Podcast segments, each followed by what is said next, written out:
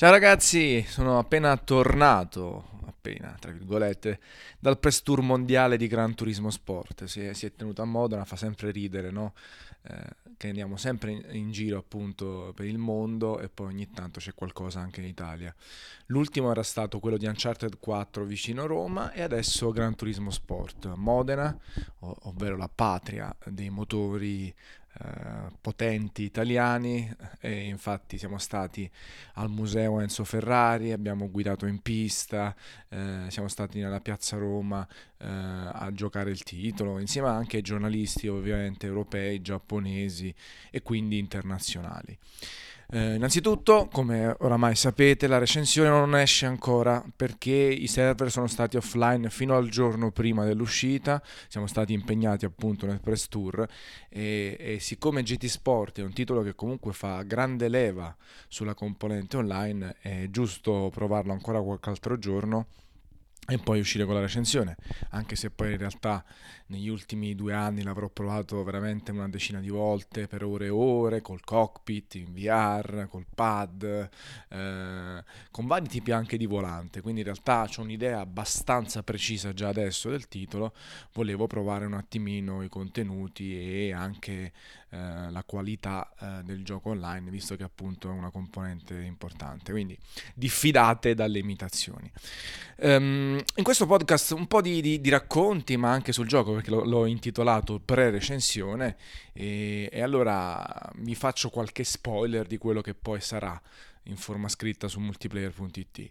e, e, vi invito a guardare il filmato di apertura che, eh, che, comunque secondo me sintetizza un po' il gioco. Un filmato d'apertura che è stato fatto eh, quasi come se fosse un film lunghissimo con i titoli, sembra un intro di Hideo Kojima, tra virgolette, ovviamente contestualizzata ad un gioco di, di macchine eh, e fa capire l'enorme cura e passione che ci mette Polifoni Digital e eh, Yamauchi. È chiaro che um, po- um, il gioco è la cosa più importante, infatti le critiche che, che, arrivano verso GT Sport è proprio su quello, ma il gioco c'è, il gameplay c'è, il modello di guida è interessante, è piacevole, è accessibile, ma anche molto personalizzabile, nel senso che se si disattivano controlli trazione, stabilità, sterzata, gli indicatori, um, ci si diverte. Um, ci si diverte tanto e, ehm, e abbiamo comunque un titolo che è interessante. Se si gioca con qualche bolide che magari ha una trazione posteriore, eh, facilmente si può andare in testa coda oppure se si va fuori pista, quindi comunque è verosimile. Poi ci sono giochi molto più complessi, molto più realistici, ma Gran Turismo comunque rimane un titolo eh, davvero interessante anche per quanto riguarda il modello di guida. Non a caso, in questo press tour di Modena ho avuto la fortuna di guidare una Lamborghini Huracan e una Porsche 911 GTS. La Lamborghini Huracan su, replicando alcune prove proprio all'interno di Gran Turismo, quindi tipo partenza e poi frenata, slalom tra i birilli e il 360. Mentre la Porsche me l'hanno fatta guidare in pista con un istruttore di fianco nell'autodromo di, eh, di Modena. Ehm, e quindi eh, devo essere sincero, e questa è una cosa che poi estendo a tutti i videogiochi, non mi sono trovato così a disagio alla guida. Ovviamente nel senso dell'approccio alla macchina, nella paura dei cavalli a disposizione, i 400 e passa cavalli della Porsche e così via. E questo anche perché nel corso degli anni, di questi 20 anni che videogioco, ho provato una miriade di titoli automobilistici con volanti dotati di force feedback, talvolta anche di cockpit che avevano il movimento. E quindi mi sono messo su questa Lamborghini, al di là del fatto di essere stato scaraventato indietro sul sedile appena accelerato a, proprio a tavoletta, come mi è stato detto dal, dal pilota di fianco a me. Poi ho cominciato a prendere confidenza, ho fatto dei slalom tre birilli proprio senza aver paura di andare in testa coda, di, di uscire uscire di pista e altro. Con la Porsche l'ultimo giro di 4 ho corso tantissimo, ho fatto delle chicane, sono andato sui cordoli, ho frenato all'ultimo secondo e mi sono divertito, ecco, non mi sono trovato a mio agio. Chiaramente su macchine eh, che hanno un'elettronica meravigliosa. Eh, da, quello, da quando ho capito che la Porsche comunque sculettava e poi tornava tranquillamente dritta grazie all'elettronica, ho usato un po' di più e, ed è stato davvero divertente e bello e mi è sembrato di essere un videogioco nella vita reale, ovviamente in pista, ovviamente con un istruttore, non in mezzo alla strada perché altrimenti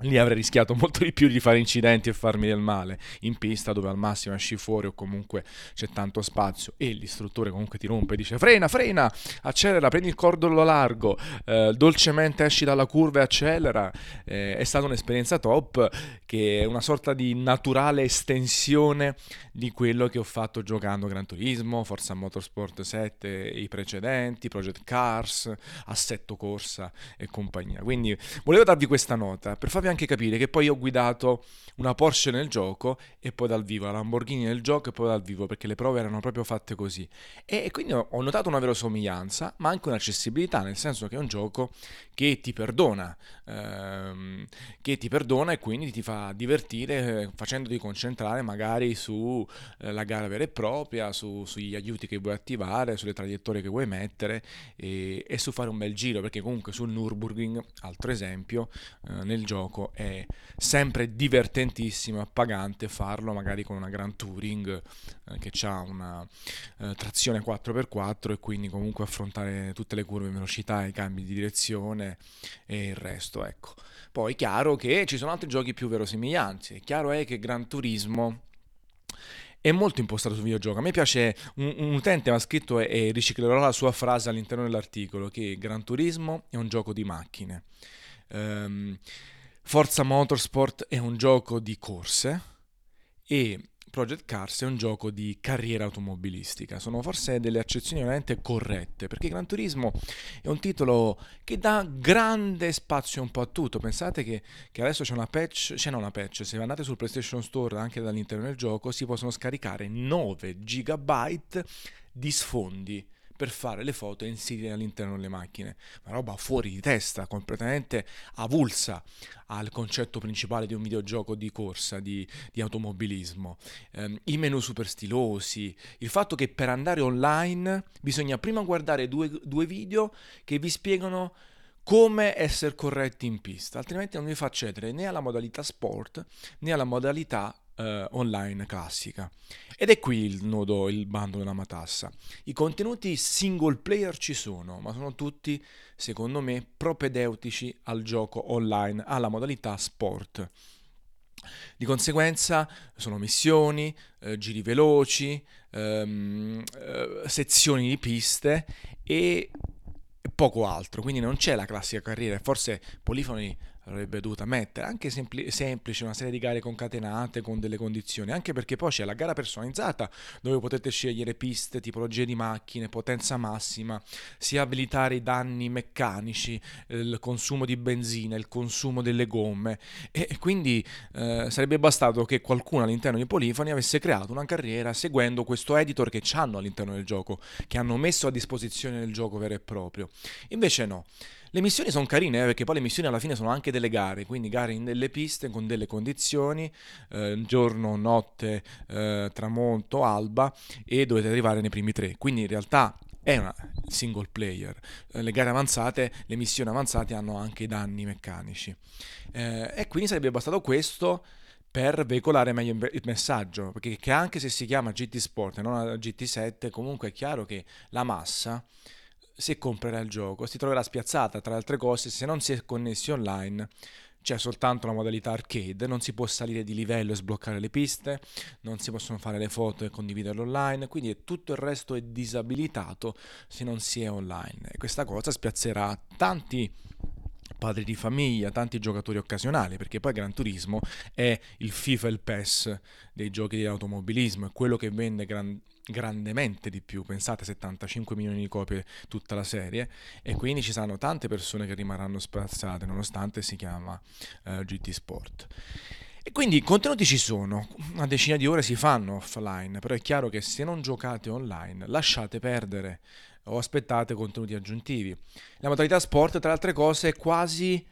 avveniristica rispetto alla concorrenza, laddove Gran Turismo è stato sempre un passo indietro nelle ultime iterazioni rispetto alla concorrenza, anche in termini di opzioni. Adesso abbiamo ad esempio un Forza 7 che ha 700 macchine, condizioni atmosferiche di tutti i tipi, anche la gara con i truck, con, con i camion e Gran Turismo 160 macchine. 38 layout e 27 piste, una roba del genere, quindi si sono invertiti i ruoli, eh, quando invece Gran Turismo era sempre quello che aveva molte più macchine della concorrenza, però veniva criticato per il gameplay. Adesso viene criticato per i contenuti, il gameplay comunque è leggermente migliorato, la fisica è leggermente migliorata, il suono delle macchine è finalmente adeguato, l'avete notato anche giocando alla beta, però poi dovete andare sulla modalità sport che è molto bella perché ci sono queste gare a tempo, le qualificazioni, c'è un indice di correttezza, viene data una penalità se sbagliate e se andate a, a contrastare, a dare capate e a tamponare le altre macchine. Man mano si sale di livello e si accede a gare più complesse che mettono anche condizioni come il, il cambio manuale, appunto, il consumo di benzina e poi c'è questo calendario legato alle competizioni della FIA della Federazione Italiana dell'Automobile, che partirà, se non sbaglio, il 4 novembre e permetterà di gareggiare a livelli più bassi fino ad arrivare a livelli altissimi e se siete molto bravi essere convocati per gare ufficiali ed infine dal vivo per la GT Academy. Quindi proprio la modalità sport prepara alla GT Academy, ma in realtà è accessibile per tutti, anche io mi sto divertendo, sono arrivato anche prima un paio di volte, quinto, comunque c'è la gara di qualificazione, si cerca di migliorare il proprio tempo, si gioca all'infinito la stessa pista per capire come funzionano le curve e come reagisce la propria macchina scelta eh, su quel determinato tracciato.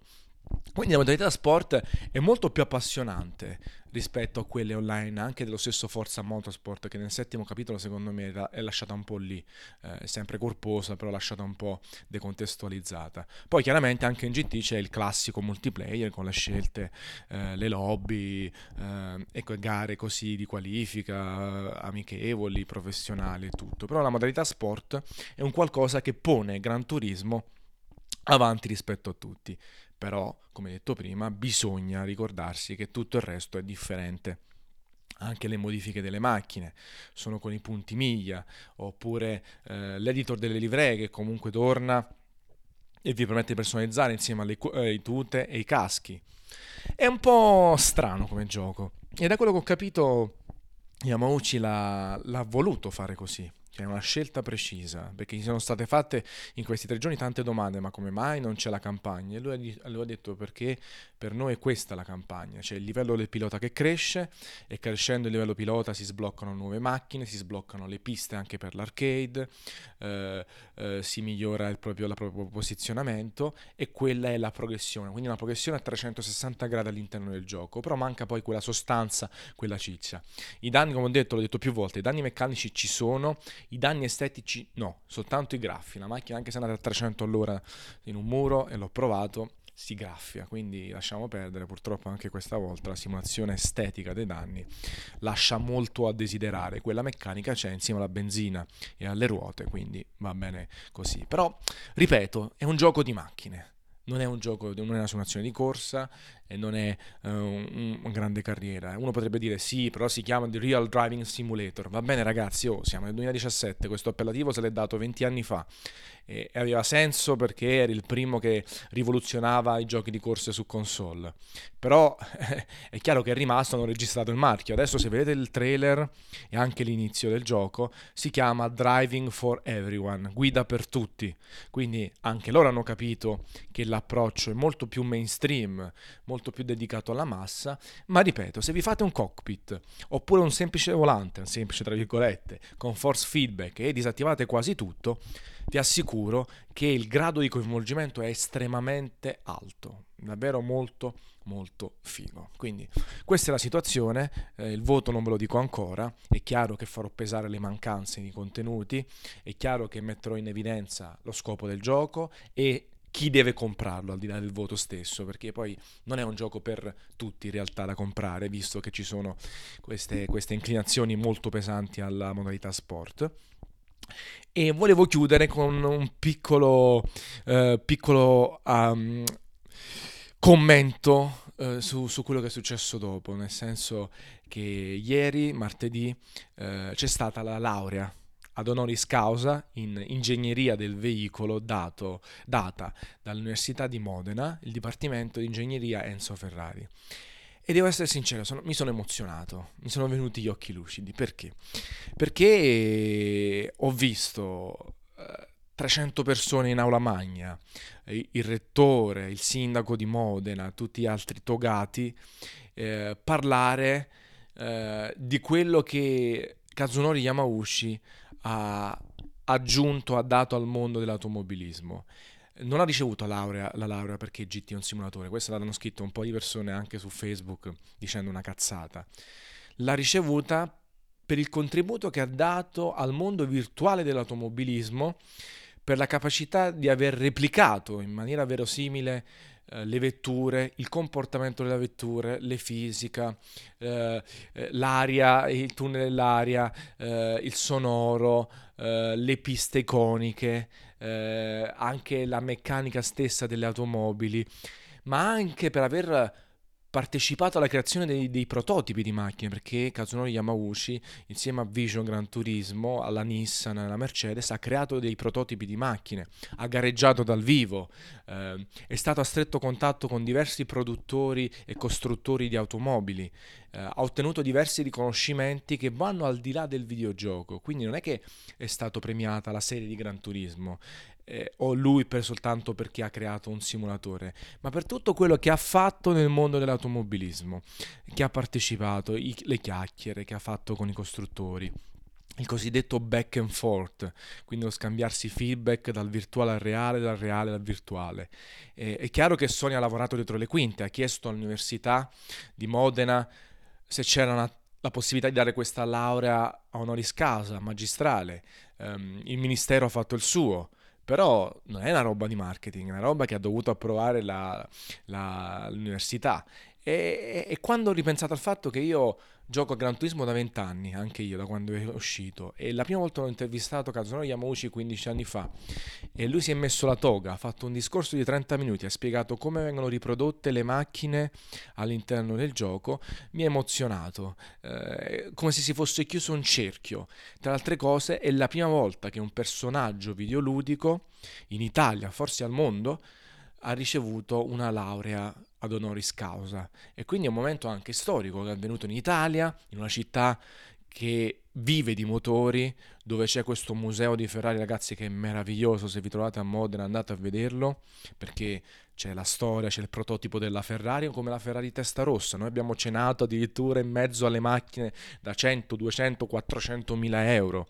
è, è veramente per un appassionato di automobilismo è, e sono stati, come me, sono stati momenti davvero emozionanti, eh, irripetibili, che arricchiscono la propria esperienza, i propri occhi, eh, che uno cerca di immortalare, forse anche sbagliando perché magari si distrae, fa foto, video, foto, condivide sui social, ma vaffanculo bisogna godersi quei momenti che ti arricchiscono, poi si torna alla normalità, si torna a casa, si torna al lavoro classico,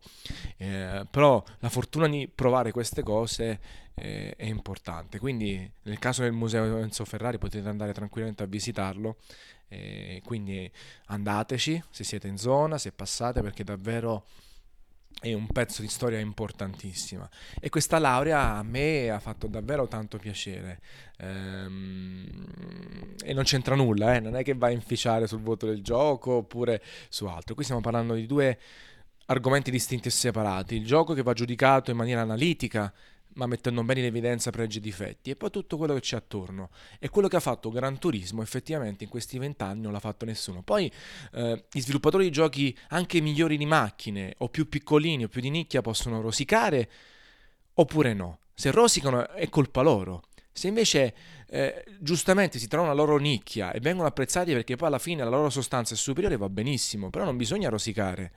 per questo, perché alla fine è, è chiaro che Polifoni e Yamauchi hanno avuto supporto economico nettamente superiore, una visibilità enorme, però davvero in questi vent'anni hanno rappresentato il brand PlayStation, hanno accompagnato gli appassionati di automobilismo e di videogiochi in tante interazioni, nel bene e nel male, facendogli bestemmiare o meno, con attese lunghissime, tutto quello che volete, però hanno davvero lasciato il segno. Ecco